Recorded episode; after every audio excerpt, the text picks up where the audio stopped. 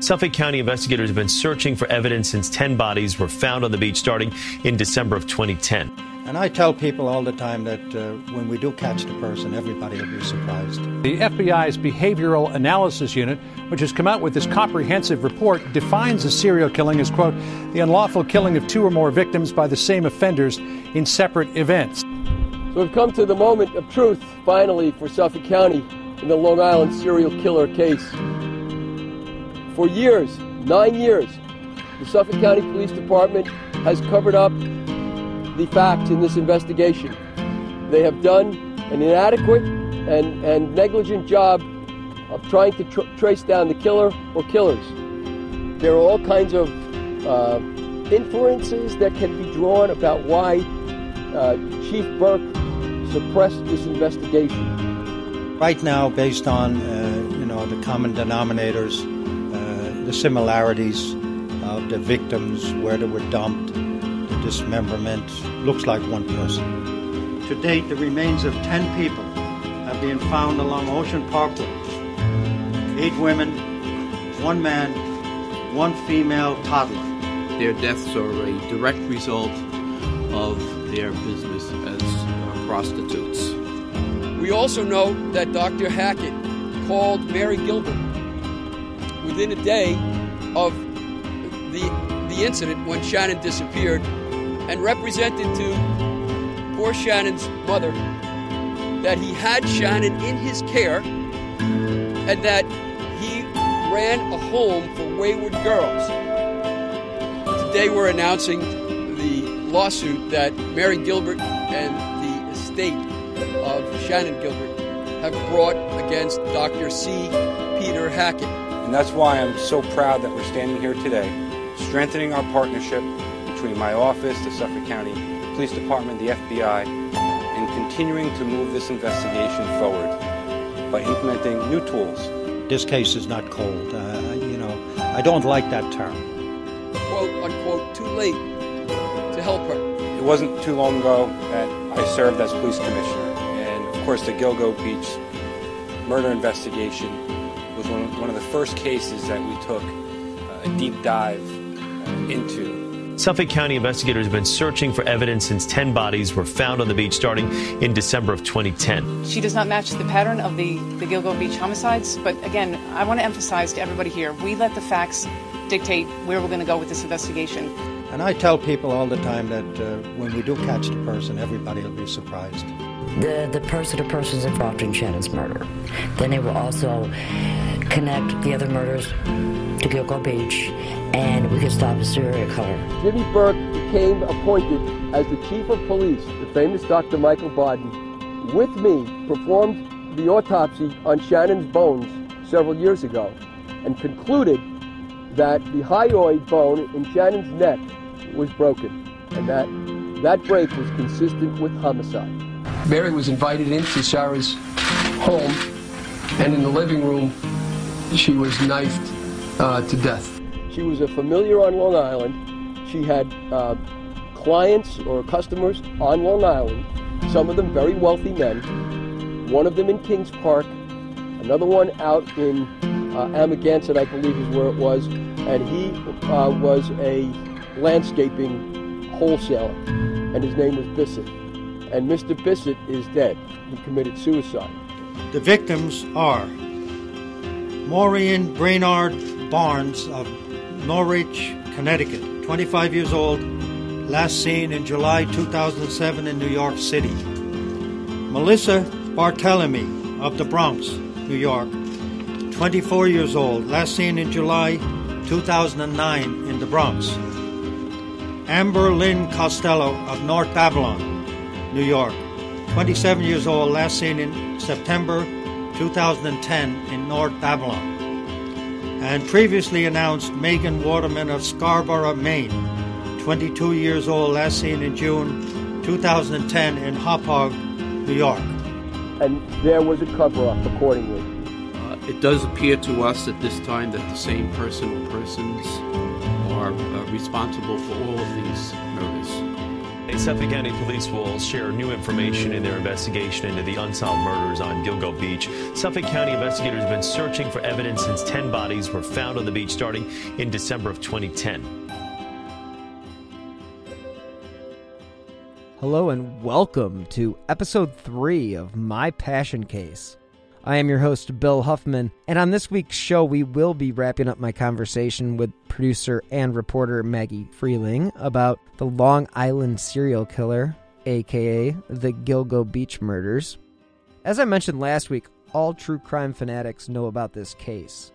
But if you don't and have not listened to part 1 of my conversation with Maggie, please go back and listen, or you'll be quite lost in this episode. So the true crime community and the families of the victims have renewed hope that this case will actually be solved, because for the first time in a long time, a press conference was held to show off new evidence in relation to the case. The Suffolk County Police released pictures of a belt that was found at one of the crime scenes, and the reason why this piece of evidence could be significant is the initials WH or HW were painted on the belt. Now, they said they had the belt in their possession for more than a decade after it was found with one of the bodies. I'm not sure why they didn't release it earlier, but it's released now, so I put a picture up on the website. But since it didn't belong to any of the victims, police said they were confident the belt was handled by the killer. And of course, they didn't say how they were so sure that it was handled by the killer, so we can only speculate. Police don't seem to like to use the word cold case anymore, but I will say that this case was as cold as ice. There really hadn't been any new information in years other than the lawsuits that you had heard about in the trailer. But I will admit, this time does feel like they're giving it a full court press to solve the case. They've gone as far as creating a new website, GilgoNews.com, so the public can actually submit information or tips. Just a refresher, the first set of remains were discovered in 2010, while police were searching for another woman, 24-year-old Shannon Gilbert. When they did discover Gilbert's body, the total number was 11. And in a rather callous way of explaining the deaths, police said at the time that most of the women worked in prostitution, so it was basically the job that had killed them. The first autopsy on Gilbert had concluded that she died from drowning and drug overdose, despite the fact that being only 18 inches of water in the area at the time. So the family brought in the famous Dr. Michael Baden to perform an independent autopsy on Gilbert's body. Now, he was able to determine that she was killed due to homicidal strangulation because the hyoid bone was actually missing. The autopsy showed that Shannon did not die from a drug overdose or drowning. The family of Shannon Gilbert fought the police for more information about their daughter's death, but were seemingly stonewalled by the Suffolk County Police. So the family hired the charismatic attorney John Ray to represent anything to do with Shannon. He was always suing somebody to get more information. This is something crazy to note, but Mary Gilbert, Shannon's mom, actually ended up being murdered by her youngest daughter. This is just another tragic set of circumstances for a family already torn apart from a murder. But apparently Shannon Gilbert, that is, had a 21-minute conversation or call with a 911 dispatcher on the night that she disappeared, and the attorney had sued for a release of the tapes. And it was during that search for Shannon, when they found the 4 bodies, that had obviously been dumped there by a killer or a serial killer of some sort. As Maggie said in part 1, the demographics of the area are very wide-ranging, and the terrain is mostly barren. So police found more bodies on Gilgo Beach, which is on the opposite side of Oak Beach. So for whatever reason, and again, I'm not sure why, but the FBI was not involved with this case until the last 5 years. So some of these new leads actually may be driven by their inclusion into this case. But now that I've run you through the basics, let's rejoin my conversation with producer and true crime star Maggie Freeling and take a final look at the Long Island serial killer. Yeah, it doesn't look like it would be very difficult to, if you know the spot, you know the area where you want to take these bodies, pick them up in the city or in any of the boroughs, and just, boom, have your way with them. Like, I mean, not to, like, be so blunt about it, but it's true. I mean, this is the boonies. Both of these spots specifically, there's a lot of places that aren't the boonies very close by, but this person knew the spots that were. Everywhere is not the boonies, except for this whole stretch. This stretch, and then the Pine Barrens out in Manorville. Yeah. You know, like, it's quite remote. And there were 2 torsos found there, linked to body parts, skulls and feet and hands found, you know, on Ocean Parkway. You can make, like, a song out of that, and, like, skulls and feet, hands. Like, I also pluralized feet. I said feets. I don't know. You might have done that, but whatever. It's a podcast. But yeah, so yeah, I do think James Burke, Suffolk County Police Chief, he would know all the areas. He is known to be with sex workers. He allegedly was rough with sex workers. Who carries around a bag of porn and sex toys? I mean, listen, there's nothing wrong with porn and sex toys, but I don't know who's carrying that around with them, like, in their car. Hey, each his own. I mean, porn and sex toys, nothing wrong with that. Okay, fine. You're carrying around your car. Then he beats the guy who steals it and does 46 months in federal prison. I mean, the guy's a little unhinged. I think he, you know, I would put my money on him. So he's your number one suspect. He is. You know, there's other thing, you know, he was known to be, I think, somewhat corrupt.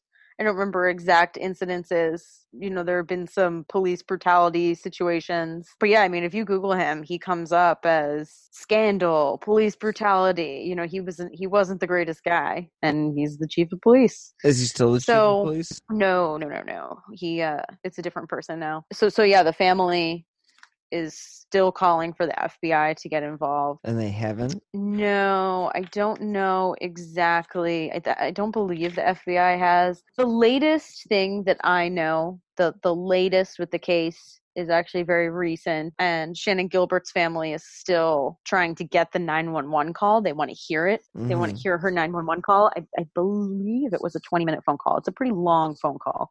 And so while the police have said that they don't believe her case is LISC-related, they also are saying they won't release it because it could jeopardize the identity of the killer. So they kind of contradict themselves, or, like, hinder the investigation into who the killer is, I think is what they said. And it's like, okay, wait, on one hand, you're saying there was no killer, that she probably drowned, but you're also saying that if you release the phone call, it could hinder the investigation into the killer. So that's the latest, is that they're not releasing the 911 call, and the family is confused as to their reasoning. Yeah, I mean, and when you see it, it's like, I mean, they're basically saying, yeah, the judge says that we can release this, but we're not going to. Right. You jeopardize the investigation. Yeah. So the other person who actually hasn't been mentioned so far in any of the mainstream, because the main documentary was put out in 2015 or 16, and then the book came out in 2013, almost right after the bodies were found, so no large media has been done since then on the case, is John Bittrolff. And this man was convicted in 2017, so that's why he hasn't been, you know, in any of these major Long Island serial killer documentaries and stuff. He was convicted in 2017 of 2 sex worker deaths in the 90s. And he used to live in the Pine Barrens, where 2 of the torsos were found. So a lot of people think he is a suspect. Interesting. So there's basically, like, a top 5. I pretty much named the top people that are always mentioned.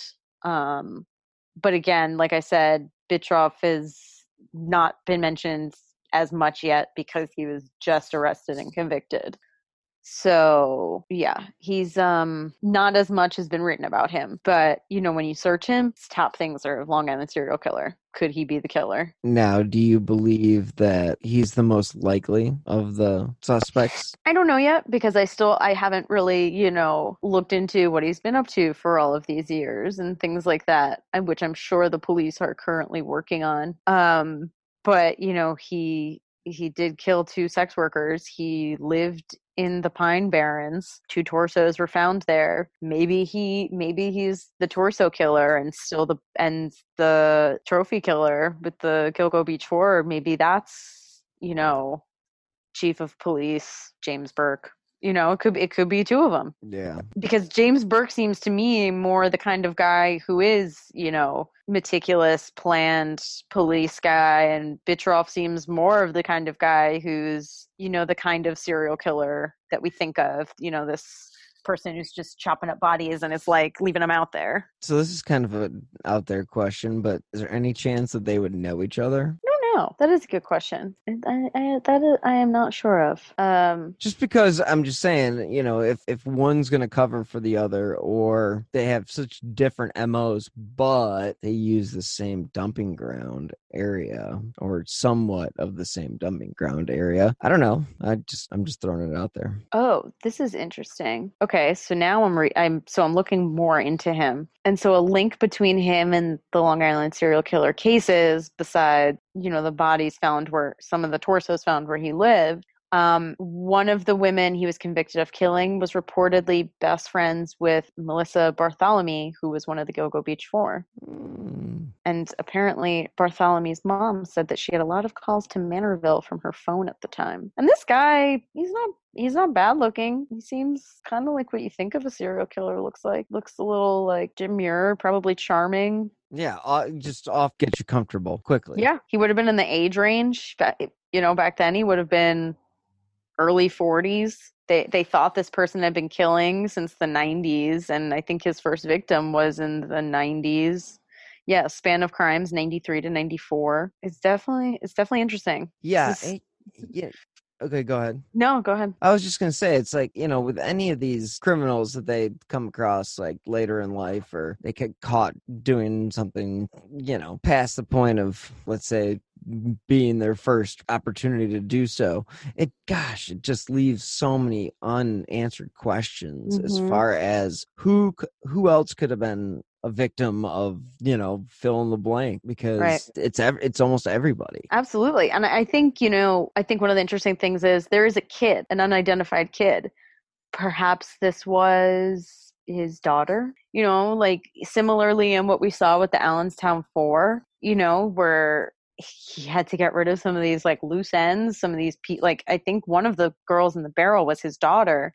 People are like, is the kid that was found this person's daughter he had to get rid of? So maybe, identifying her and Asian male and the other Jane Doe, could they be related to him? Or, finding out who some of these people are could lead to who the killer is. And I think that's only going to come with, DNA testing. Yeah, I definitely think that the Asian male is definitely one of those situations where that was probably he was probably picked up thinking he was a woman and killed because he wasn't. Yeah. Either way, he was going to end up dead. I mean, not to be a dick, but like. Oh, yeah. Well, yeah, he was going to, whoever he was picking up, he was killing. So, yeah. Yeah.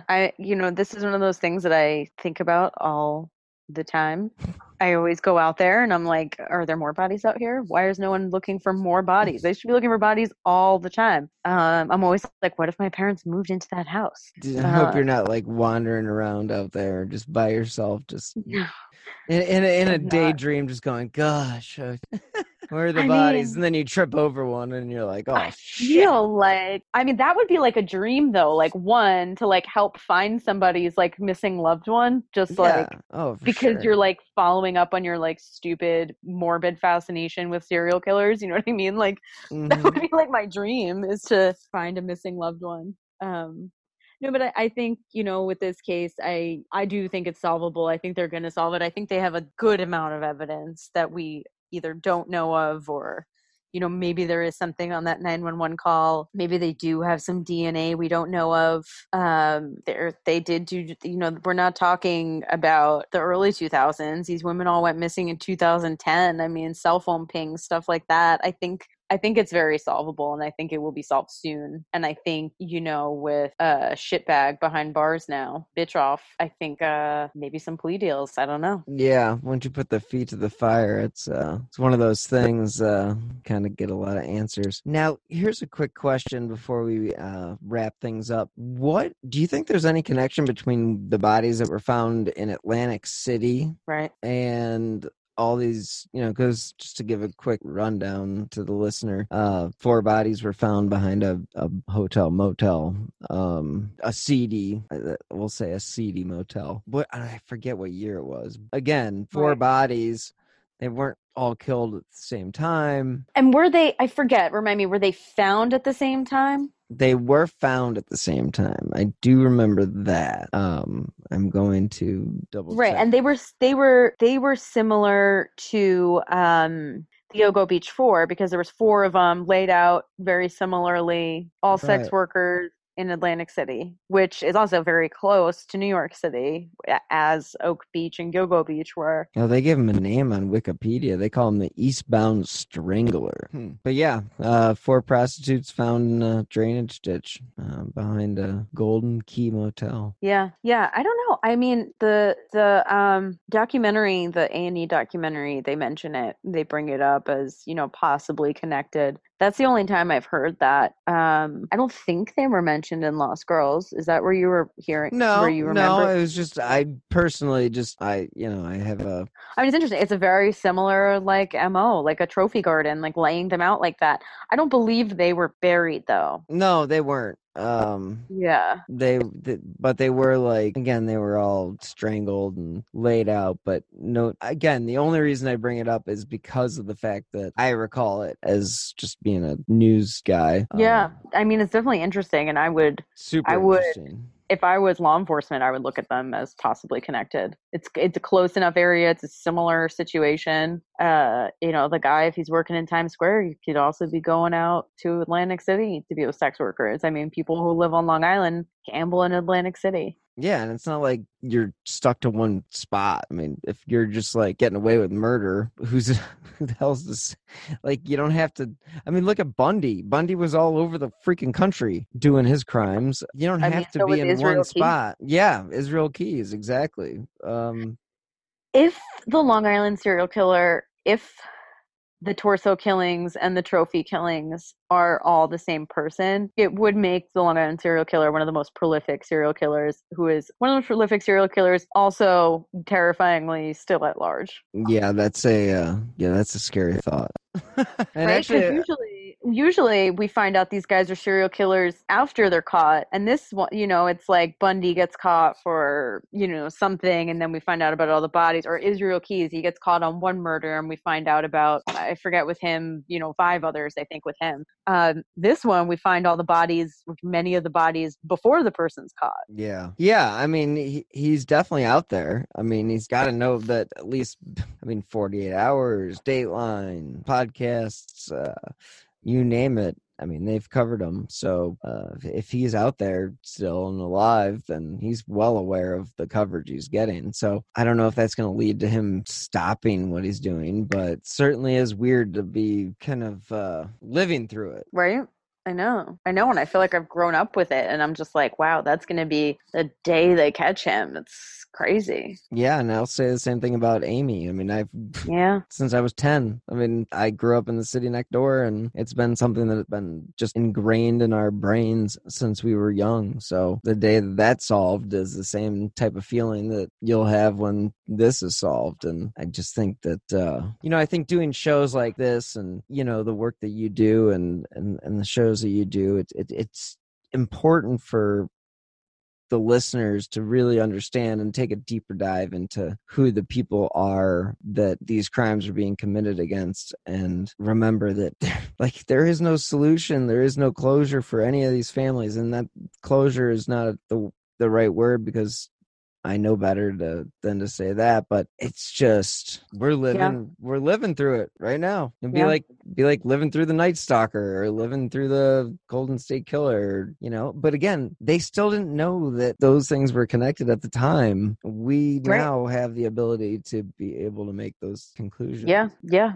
absolutely. It's pretty crazy. So, yeah. So anyway, we'll wrap things up. And what's your final thoughts on where you see the case going and, you know, what's your hope for, I guess, the immediate future?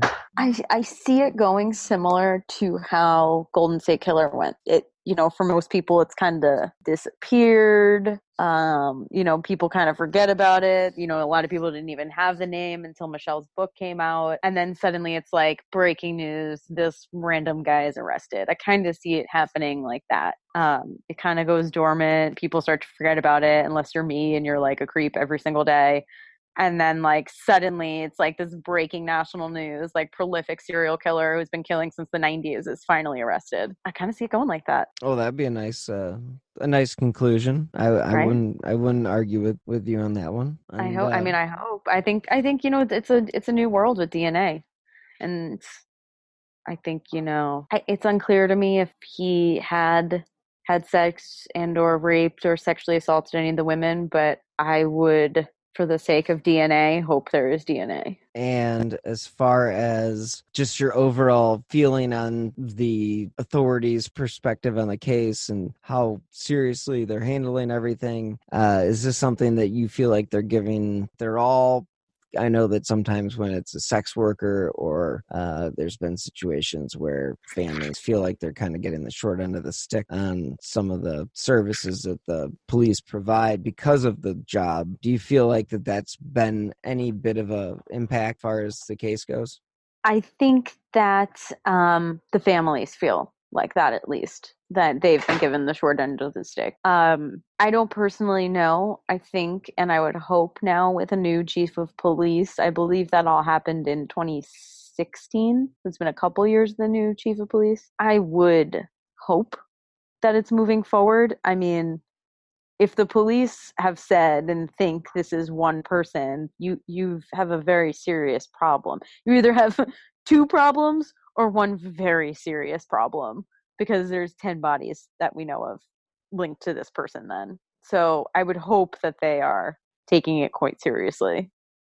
And you're convinced that, now, just to verify, one killer, two killers? I think Shannon Gilbert did die by a homicide. And whether that was linked to this killer or it's a insane coincidence that she was strangled and put out in the marsh. And I say strangled because the bone that they were not able to find that would have shown if she was strangled or not was the hyoid bone, and that's incredibly small, and that's usually what breaks in strangulation. They couldn't find that bone, which is why it's undetermined how she died. But then I believe the family's independent expert did conclude they believe it was strangulation. So I think she was murdered, and I don't know who that was. I don't know if it was Lisk. I don't know if it was someone she was running from that night, but I do think that it is two.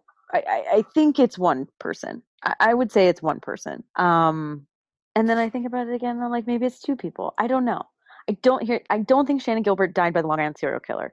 I do think Shannon Gilbert was killed. I don't know for sure if it's one or two killers. I go back and forth on it all the time. Well, I get it. And I really, really do appreciate you taking the time on this evening to discuss this case, because you obviously have a lot of passion for it, and definitely one that we all agree, I think, that can be solved, but until that day comes. Yeah. I thank you for letting me rant about it and not, you know, bother my friends with it anymore.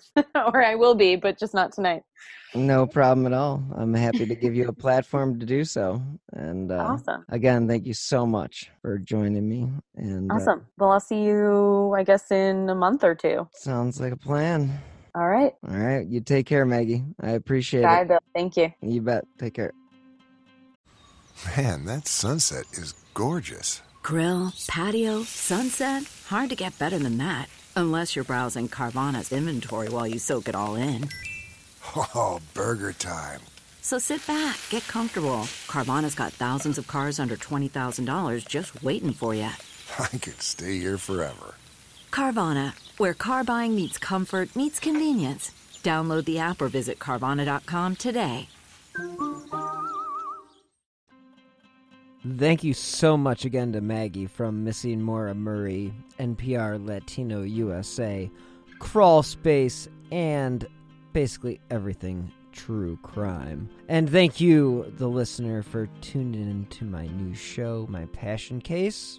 As I mentioned before, I will be dropping new episodes every Monday, wherever you get your favorite podcasts. And now, if you enjoy My Passion Case, you can support the show by clicking on the donate button on the right-hand side of slowburnmedia.com. That is slow minus the W. Or via the Venmo app with my username at Bill-Huffman-3.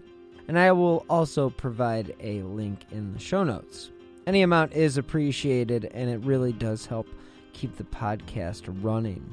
I will also be representing Who Killed and My Passion Case on Podcast Row at CrimeCon 2020 in Orlando, May 1st through the 3rd. I really look forward to talking with the listeners about the cases that I've covered. And again, if you enjoy this podcast, if you could leave a 5-star review on Apple Podcasts or wherever you listen to your favorite shows, that would be great, because that does help keep the cases I do cover in the spotlight. Again, I'll be dropping all my new episodes on Mondays, and I will also be dropping new episodes of Who Killed on Fridays. If you'd like to stay up to date on the cases that I have covered, as well as the new shows I have in the pipeline, please follow me on Twitter at BillHuffman3. Thank you again so much for listening, and until next time, be safe. Detectives Gerard Giganti and the commanding officer of the homicide section, Detective Lieutenant Kevin Byrer. After the commissioner and district attorney make their remarks, we will take a few questions. We will also distribute a transcript of the commissioner's remarks at the end of the conference. Please keep in mind that due to the nature of this investigation, the commissioner will not comment on statements made by prior administrations, nor comment on possible suspects, additional evidence, or specifics in this investigation. And due to the number of media here, during the Q&A, I would just ask that you raise your hand if you want to ask a question. Thank you. Commissioner? Thank you. Good afternoon, and thank you for joining us. The Gilgo Beach investigation is perhaps the most well-known and complex that this department has ever undertaken.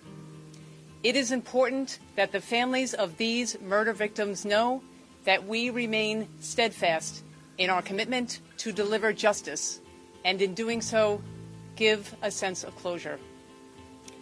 In our continued effort to advance this investigation, today we are sharing information with the public that we hope will shed new light on this investigation. In a few minutes, I will release a photograph of a previously undisclosed piece of evidence found at one of the crime scenes. We understand the value of information provided by the public that could assist us in this case. That is why we are launching a website dedicated exclusively to the Gilgo Beach investigation.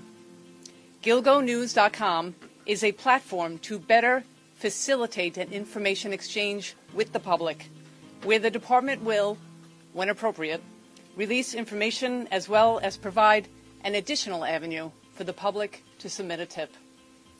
And finally, I will update you on a scientific technique that we are utilizing that we hope will move this case forward. Before I get into specifics, let me review the chronology of what has brought us here today. It has been more than 9 years since Suffolk officers searching along Ocean Parkway for Shannon Gilbert, who had been reported missing months earlier, discovered the first set of remains belonging to Melissa Barthelemy on December the 11th of 2010. A further search of the area 2 days later led to the discovery of 3 more bodies. Amber Lynn Costello, Megan Waterman, and Maureen Brainard Barnes. The search for Shannon continued, and in March of 2011, the remains of Jessica Taylor were located, nearly 8 years after Taylor's partial remains were located in Manorville in July of 2003. Three more sets of remains were discovered on April the 4th of 2011. Jane Doe number 6, whose partial remains were previously located in Manorville in November of 2000. The remains of an unidentified female toddler believed to be approximately 2 years old, who, through DNA testing, has been identified as the daughter of a woman whose remains were located in Nassau County. And finally, an unidentified Asian male believed to be between 17 and 23 years old. A week after these three sets of remains were found in Suffolk, the remains of two additional victims were located in Nassau, including the toddler's mother. Police continued their effort to locate the woman whose disappearance had initiated this search, and on December the 13th of 2011, the remains of Shannon Gilbert were located in Oak Beach. Today, we are launching a website dedicated to sharing information with the public about these unsolved murders and also providing a new way for the public to provide us with tips. To that end, we are asking the public to carefully consider the information provided on the website and whether they may have any information that could bring this case forward. As appropriate, we will share additional information via the website with the hope that with its release, the public will generate new tips and new investigative leads. The website will be dynamic with evolving content posted over time. From the onset, there will be a section to enable the submission of tips anonymously should the tipster choose so. Today, we are releasing the first piece of new information that will be featured on the website. A significant piece of evidence found at one of the crime scenes along Ocean Parkway.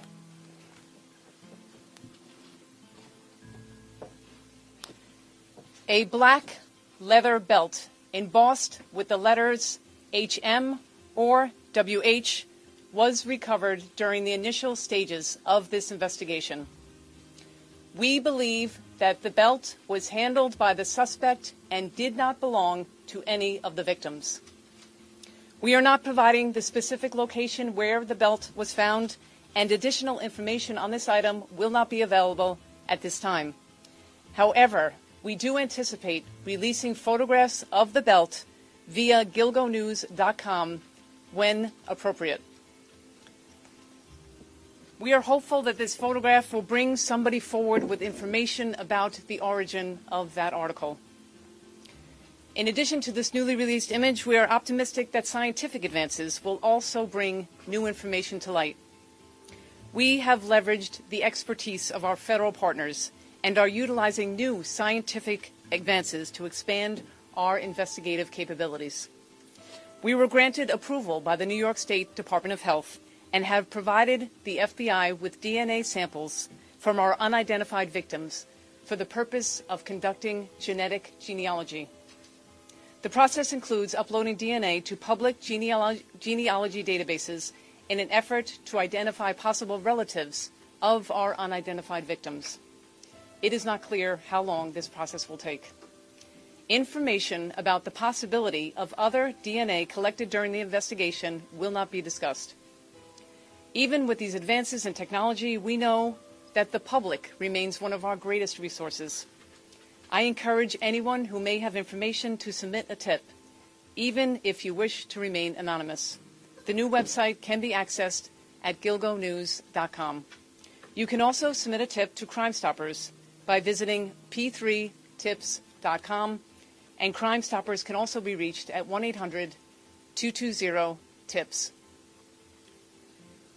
There has been a tremendous amount of effort put into solving this case, and I can tell you that everyone involved is motivated by one goal: to deliver justice to these victims and to give them some sense of peace and some sense of closure. Before we take questions, our Suffolk County District Attorney, Timothy Sini, will address the media.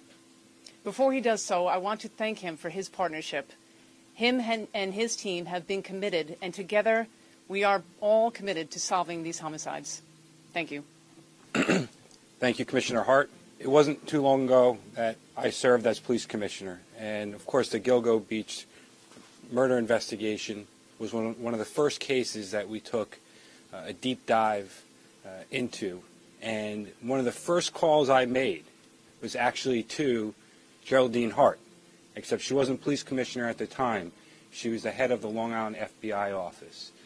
And one of the tools that we knew we wanted to use in this investigation was to engage with our federal partners, in particular the FBI, to assist us in this very important investigation.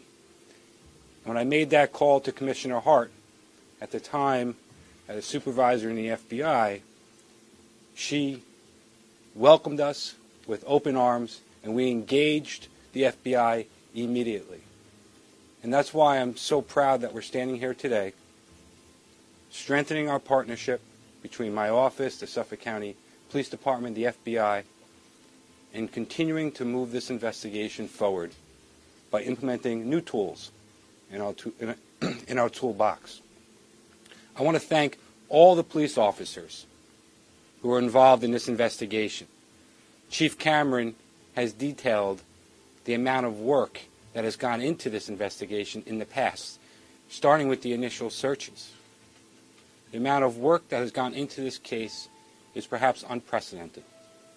And as the Commissioner said, we remain committed to obtaining justice in this case. And lastly, and some of you may have never heard me say this, I want to thank the media. The partnership with the media is very important. I can't tell you how many times when I was police commissioner and now that I'm DA, where the media's coverage of injustices, crimes, and other issues in the community have helped us obtain justice, whether it's our local papers, our local news stations, and I want to thank all of you for paying attention and providing the attention and coverage that these matters deserve. I'll close with just thanking the police commissioner and the Suffolk County Police Department for their tremendous work on this investigation. My office remains committed to doing everything we can to solve these murders. Thank you. Thank you. So I'll open it up for questions. There you go. Yes. Commissioner, why the new piece of evidence? Why release it now when you've had it for a while? What has changed? So we are constantly evaluating the investigation. We're looking at the steps that we've taken. We're looking at the technology that's available at the time. And we made a decision as a team that now is the time to release this information. Yes, Nicole. Commissioner, you said that you don't believe this belt belonged to any of the victims, that it belonged to the suspect. Killers. Why, what makes the police department believe that? So I'm not going to get into the specifics on why we do indeed believe that, but we do believe that this item was handled by the suspect and did not belong to any of the victims. Can you yes. indicate whether it's a brand stamp or whether it's like a monogram? Just to indicate to us what this, these letters appear to be. So I will tell you that it's embossed on the belt. It is for the public to assist us in that determination.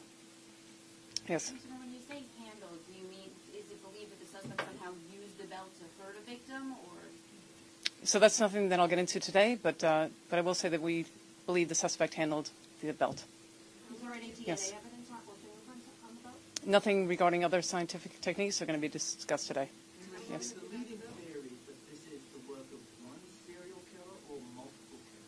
So it's important as an investigative team that we keep our mind open to all avenues and don't particularly marry ourselves to one theory of the investigation. We go where the facts lead us, so we do not speculate or come across with a determination such as that before the facts indicate so. So no leading theory, and this could be multiple suspects. Again, we keep our mind open as investigators and make sure that we go where the facts take us. What would you ask of people who have already given tips over the last 9 years?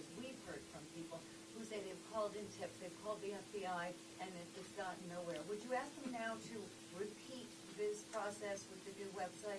So I'll begin by saying that the effort that's been put into this case is extraordinary. And I also want to echo the district attorney and commend our detectives that are working on this case, commend the agents that are now partnering with us. And I will tell you that we continue to always take every lead seriously and run it down accordingly. And I would encourage the public, if they know anything, even if they think it's insignificant, it may be a piece that fits into a broader picture that we could utilize. So I'd encourage the public to always come forward. Yes? We collected it at the initial stage of the investigation. So 9 years ago? At the initial stage, right, of the investigation. So why now? Why now? Why now? You had it for 9 years. This has been a huge mystery. 9 years with this piece of evidence that you clearly think is going to be something that's going to be able to move this case forward at this point. Why did you sit on it for 9 years? Why now? So again, a case is always evaluated based on the facts on the ground and what's going on. We're constantly reevaluating. We're constantly trying new techniques. Science and technology are moving forward at a mind-boggling pace, and we're making sure that we're constantly keeping up with it and utilizing technology to the best of our ability. We have decided now to leverage social media, obviously with the website, and put information out there in the hopes that the public will come forward with a piece of information about the origin of that article. Okay, yes. This is obviously magnified. Can you give us a sense of how big the original one? And you said it was in Boston. I just don't know exactly what that means. Right. So the actual letters are approximately 1/2 by 1/2 inch. So that is dramatically, obviously, increased. And embossed is, you know, is it stamped? Is it? We're not certain. So what we want is the public's help on that. Jerry, can you say if the? I'm sorry. I said that it was located on a belt. That was my statement. The whole belt that you have? That we recovered? Yeah. Yes, and we'll be releasing photographs of that. Have you been able to trace its origins, where it was manufactured, or anything along those lines? So again, I'm putting out information about the belt, which I've stated already. It's a black leather belt found at one of the initial stages of the investigation. So we will be using GilgoNews.com to facilitate an information exchange with the public. This is the only new piece of evidence that you're going to be sharing today. So again, I just want to emphasize that this website is now going to be an avenue for us to assist us in facilitating information sharing with the public. So that will now be a platform for us to utilize. Commissioner, if you hold that up again, let's just get a little another big look at it.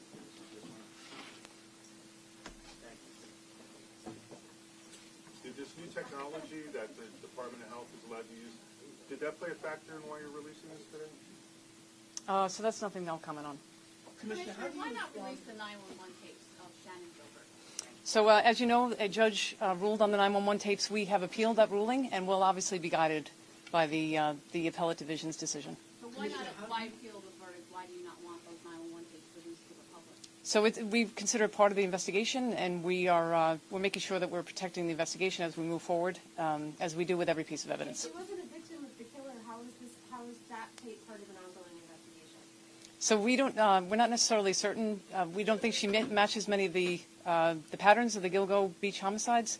As you know, the medical examiner has determined that it's actually undetermined. They do not know whether it's natural causes or the cause of a criminal act. So we are moving forward based on that.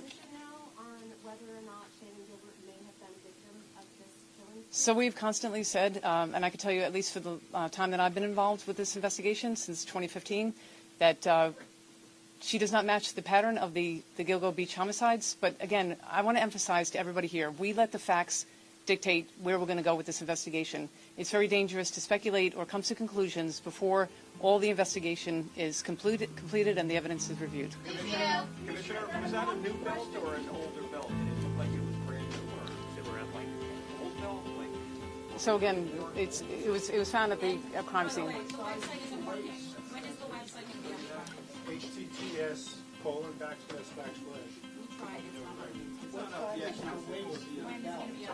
It should be live. What happens is, so I'm not giving information on the size of the belt.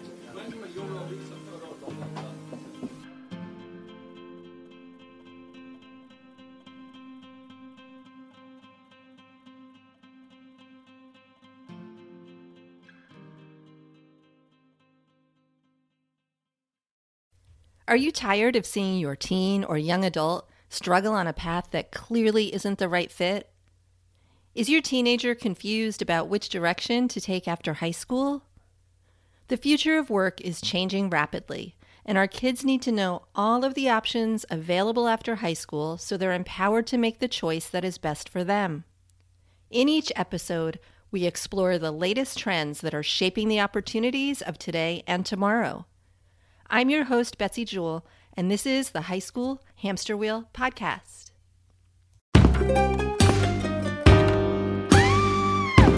Hi, I'm Sean McCabe. And I'm Carrie McCabe. We are, well, married, obviously, but we're also obsessed with the darker side of things. True crime stories, alien abductions, poltergeists. If it leaves you scratching your head and keeping those lights on at night, we want to hear about it. That's why we host the podcast, Ain't It Scary, with Sean and Carrie. Every week, we bring our listeners a true story guaranteed to send chills down your spine. From history's most brutal serial killers to the mystery of spontaneous human combustion. Yep, lots of these stories leave unanswered questions behind, and you'll get to poke through the rubble of the evidence with a hardened skeptic and someone whose mind is more open to fun. Yeah, that's what I was going to say. You can find Ain't It Scary with Sean and Carrie wherever you get your podcasts and on social media at Ain't It Scary. Come play with us.